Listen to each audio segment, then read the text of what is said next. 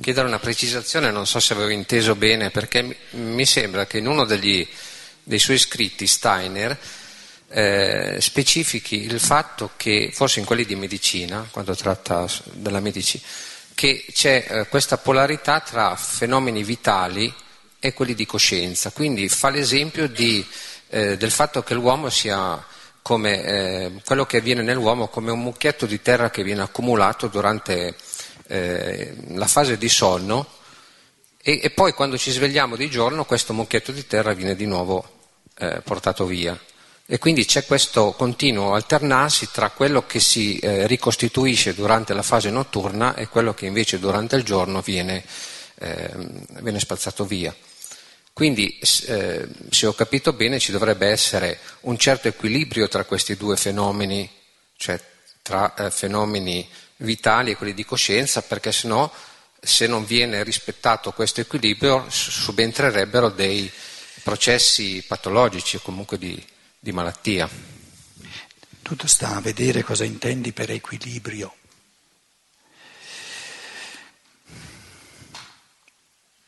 Uno fa una candela, mette insieme cera. Qual è il senso di costruire questa cera? Se poi la devi far bruciare. Quello di consumarla. E allora, eh, non è una contraddizione? No? Perché, perché il, il, il, il voluto non è il consumare la cera, ma è la luce. E la luce ha come effetto concomitante che la cera si consuma. Però io non ho fatto la candela per consumarla, ho fatto la candela per avere la luce. Allora, il vitale va ricostruito perché quando si pensa, con i processi di coscienza, i processi di coscienza non hanno l'intento di consumare il corpo, è un processo collaterale. I processi di coscienza hanno, hanno lo scopo di far luce, però non possono far luce senza consumare il corpo. Allora, siccome non si può far luce del pensiero senza consumare il corpo, lo devo continuamente ricostruire il corpo, mangiando e dormendo. E tu dicevi, qual è l'equilibrio giusto? più uno consuma e più c'è luce e più deve ricaricare. Sì. Quindi il criterio è la luce. C'è un limite alla luce? No, più ce n'è, meglio è.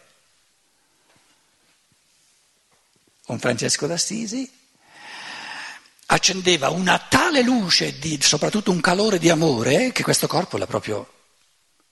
Sì, si è dato da fare per mangiare, dormire, eccetera, però, la, però il, il senso, lo scopo era la luce, il calore dell'amore. Ora,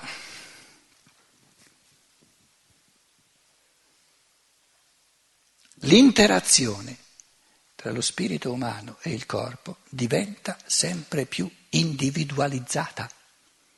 Non si può più generalizzare, fare una norma generale e dire tu è, è, moralmente giusto che costruisci tanto e consumi tanto. No, diventa individuale. Ognuno lo può sapere per intuizione morale dal suo angelo custode, dal suo io superiore, in che modo lui vuol trattare il suo corpo e, e, e, qual è il modo giusto di trattare il suo corpo? Quello che corrisponde al suo spirito del tutto unico e individualizzato.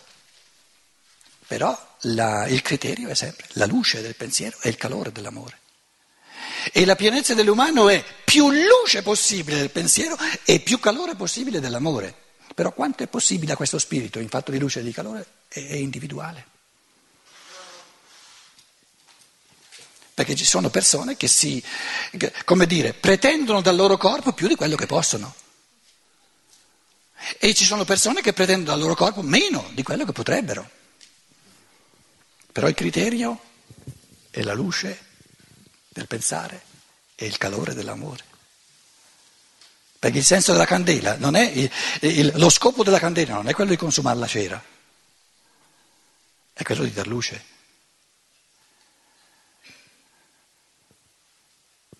Però il corpo non può dar luce, far sprigionare luce senza consumare la cera del corpo, perciò va ricaricata.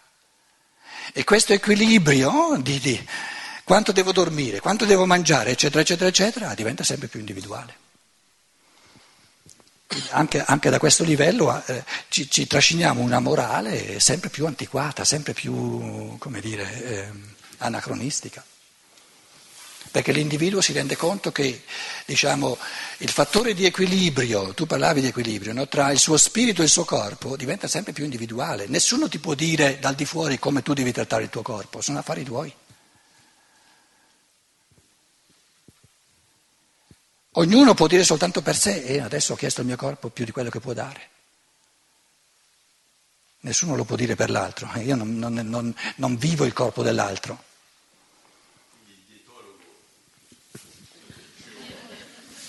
Il dietologo quindi non, insomma, non serve.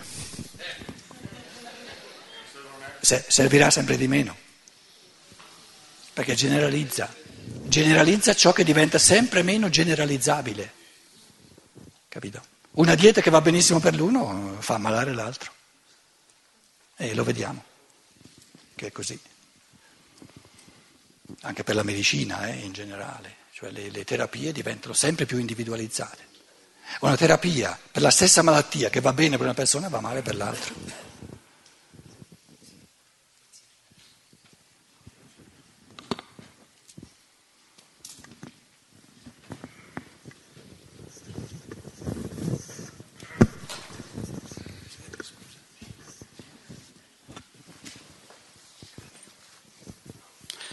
Prima avevi, avevi chiuso Mm, il tuo intervento facendo capire che, almeno quello che ho capito io, che nel pensare esiste già una realtà di per sé completa. E quindi il fatto di realizzare poi nel fare pratico questa intuizione o questo pensiero sembra quasi superfluo potrebbe sembrare, ecco. E invece io vedo che proprio nell'interagire poi con tutti questi determinismi di natura e con le forze della natura, trovo proprio, come esperienza mia, insomma, un esercizio in cui, in cui devi, devi verificare proprio per essere fedeli a questa intuizione anche nella materia devi, insomma, acquisisci dell'altra coscienza in pratica. Ecco, è, una, è una, un pensare, insomma, che ha senso o no? Ha senso, perfetto. Allora, eh, naturalmente eh, queste cose grosse possono, si espongono a fraintendimenti perché eh, vanno svolte in varie direzioni. Il pensiero non era affatto che il tradurre a livello di percepibilità non sia importante, perché allora non sarebbe importante l'incarnazione. Allora il Logos poteva far tutto anche senza incarnarsi. Quindi da quel punto di vista il tuo pensiero è giustissimo, importantissimo. Il pensiero invece era un altro ed era questo, che, però dovete sentirlo bene il pensiero, perché è importantissimo per il fatto che siamo incarnati, non si scappa da una infinità di necessità di espressione, se no dovremmo morire. Quindi una infinità di espressibilità c'è comunque. Ciò di cui si tratta è di creare una coscienza del karma e di spogliarsi dalla brama che queste espressioni debbano essere e altre no, e lasciarlo al karma. Comunque nel karma, ed era questa la tua affermazione, è previsto comunque un'infinità di espressione a livello percepibile, altrimenti restavi nel mondo spirituale.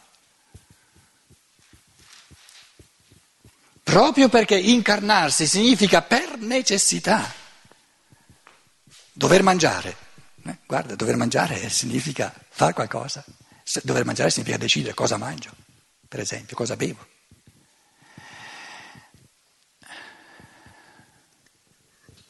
No, no, come impulso a stare in questa, è vero, quest'altra dimensione viene trascurata, quindi come impulso a stare nella dimensione del pensare più, più reale e la trovo molto utile.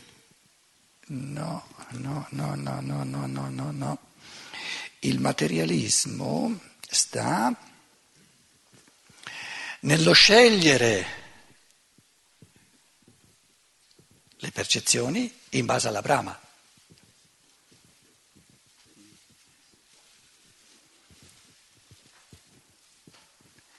Se invece le lasci scegliere al karma, non significa che saranno di meno, forse saranno ancora di più.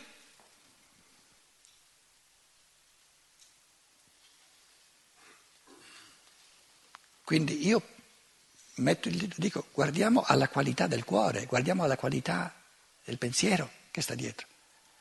In altre parole, la, la, la domanda, il quesito si, a cui noi stiamo lavorando è cosa voglio io? Cosa vuole l'uomo? Certo che ciò che vuole lo vuole esprimere anche a livello percepibile, altrimenti non sarebbe uno spirito incarnato. Ma cosa vuole?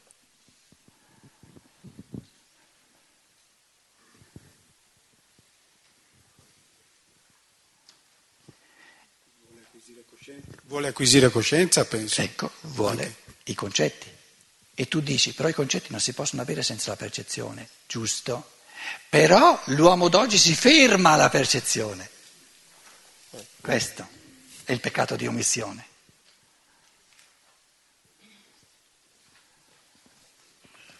Si ferma alla percezione.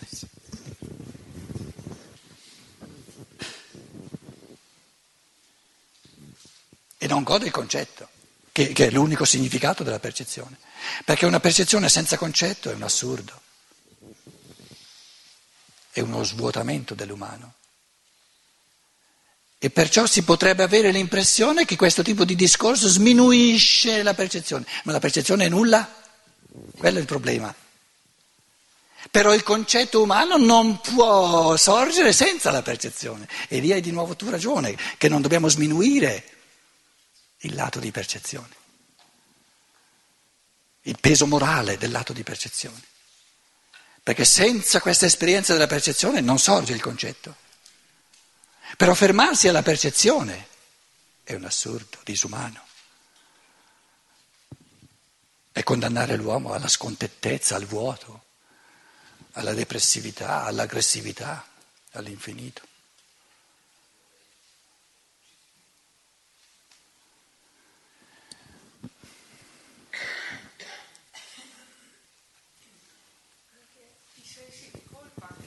Certe religioni i sensi di colpa. Nel vivere, nel vivere, eh, nel vivere eh, la propria fisicità. E I sensi di colpa che ci vengono inculcati fin da piccoli penso che siano un grosso impedimento per vivere, eh, per realizzarci ed è difficile eh, risolvere il problema da soli con i mezzi che ci vengono forniti. E io penso che fin da bambini si avrebbe bisogno di una guida in questo senso, è molto importante.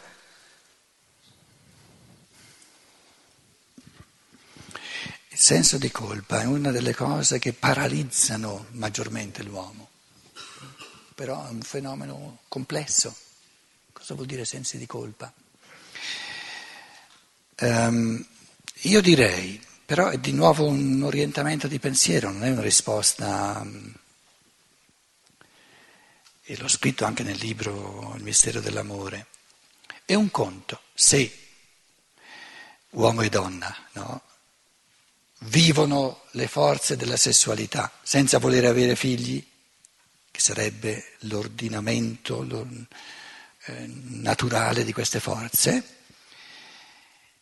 E un conto se dicono lo facciamo perché l'essere umano è in cammino verso una purificazione, è in cammino, un cammino che prevede, se tutto va bene, che l'orgasmo spirituale diventi sempre più forte e quindi la, la, diciamo, l'irruenza di quest'altro orgasmo diventa sempre più debole. E un conto se io dico lo facciamo perché l'umanità è caduta come, come concetto tecnico, non, non di colpa, perché siamo imperfetti, perché siamo in cammino, e un conto se io dico va tutto bene.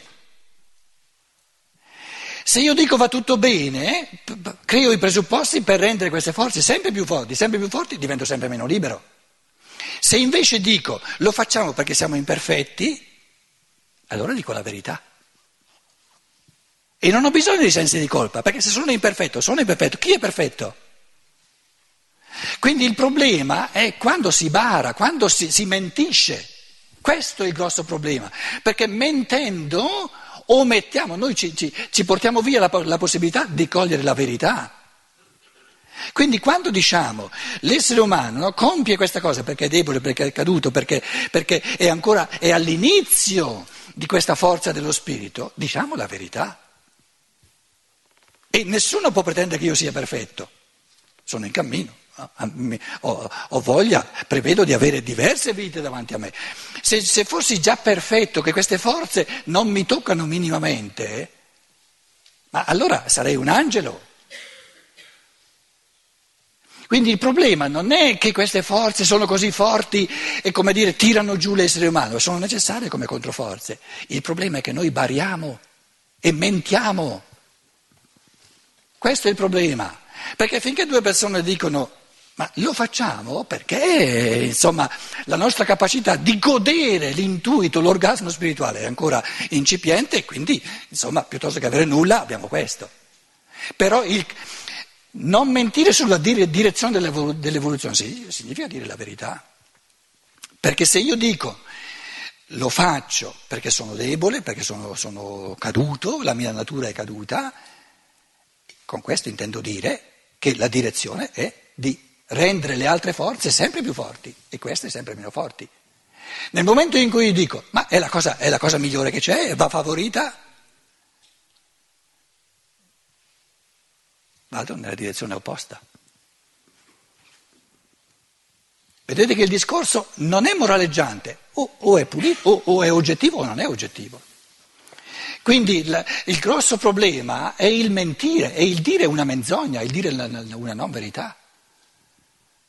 E quando la Chiesa invece di dire la verità viene e dice non devi farlo, non devi farlo, ancora peggio. Perché invece di darti elementi di conoscenza che ti indicano dov'è la direzione dell'evoluzione e che siamo tutti in cammino e nessuno è perfetto, ti viene, a, a, ti viene a, vuol portarti via l'unica cosa che c'hai magari. Allora la gente si arrabbia e rincara la dose.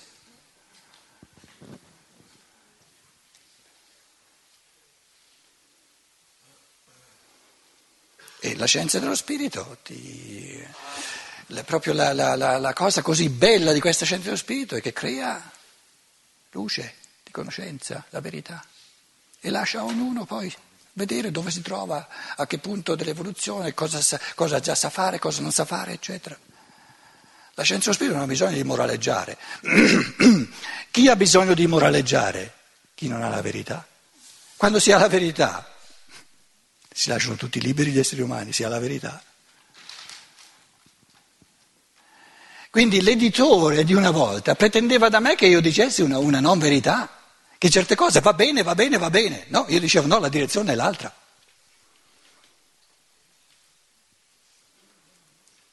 E siamo andati ognuno per conto suo. Benissimo. Perché io non, non dirò mai una non verità per far piacere a un editore eh, sarebbe mica eh, una bella cosa.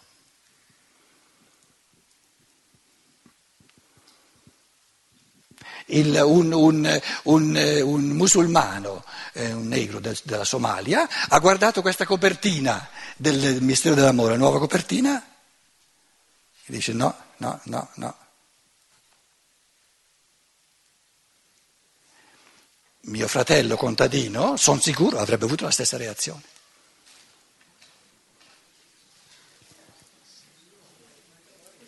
Perché il segnale di questa copertina, secondo me, va nella direzione opposta.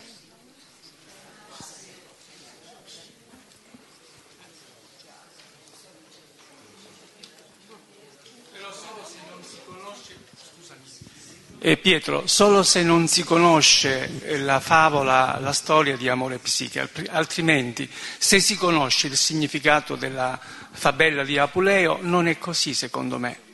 Allora, il borghese ben pensante dice se tu conosci la favola di amore e psiche, il seno di una donna non ti toccherà minimamente.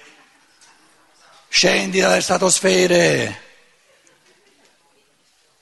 Abbiamo, una, una, abbiamo una, una, borghesia ben pensante che conosce soltanto i seni delle donne, non conosce nient'altro e perciò va bene, perché non conosce nient'altro.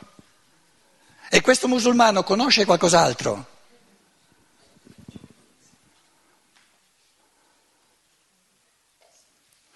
Il, come questa, questa, copertina opera non c'entra niente con, con, la disquisizione erudita della borghesia che c'è l'amore e la psiche di, di Rodin, eccetera, eccetera, eccetera. C'entra come, come, vivo io se sono sano, un essere umano sano, non, non imborghesito di fronte al, a un bel seno di una donna. Si muove qualcosa in me. E se non si muove più nulla è perché l'ho inflazionato. O, o, vogliamo essere onesti o siamo disonesti, scusate. E se l'ho inflazionato, la, è, la situazione non è migliore. Quindi quello lì reagisce, eh, si muove qualcosa in lui perché non l'ha ancora inflazionato. Che poi voi mi diciate il, il, l'inflazionare è il presupposto per un gradino successivo di portarlo a coscienza a un altro livello, d'accordo? Però muoviamoci allora all'altro livello.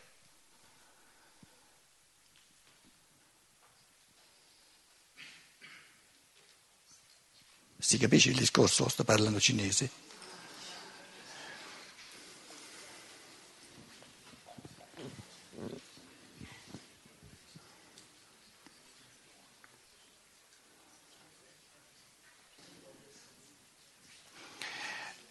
Basta così per eh, prima della cena.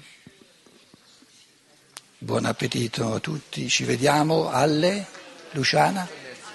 Alle 8.20. Ah. Alle 20.30 ci ritroviamo, grazie.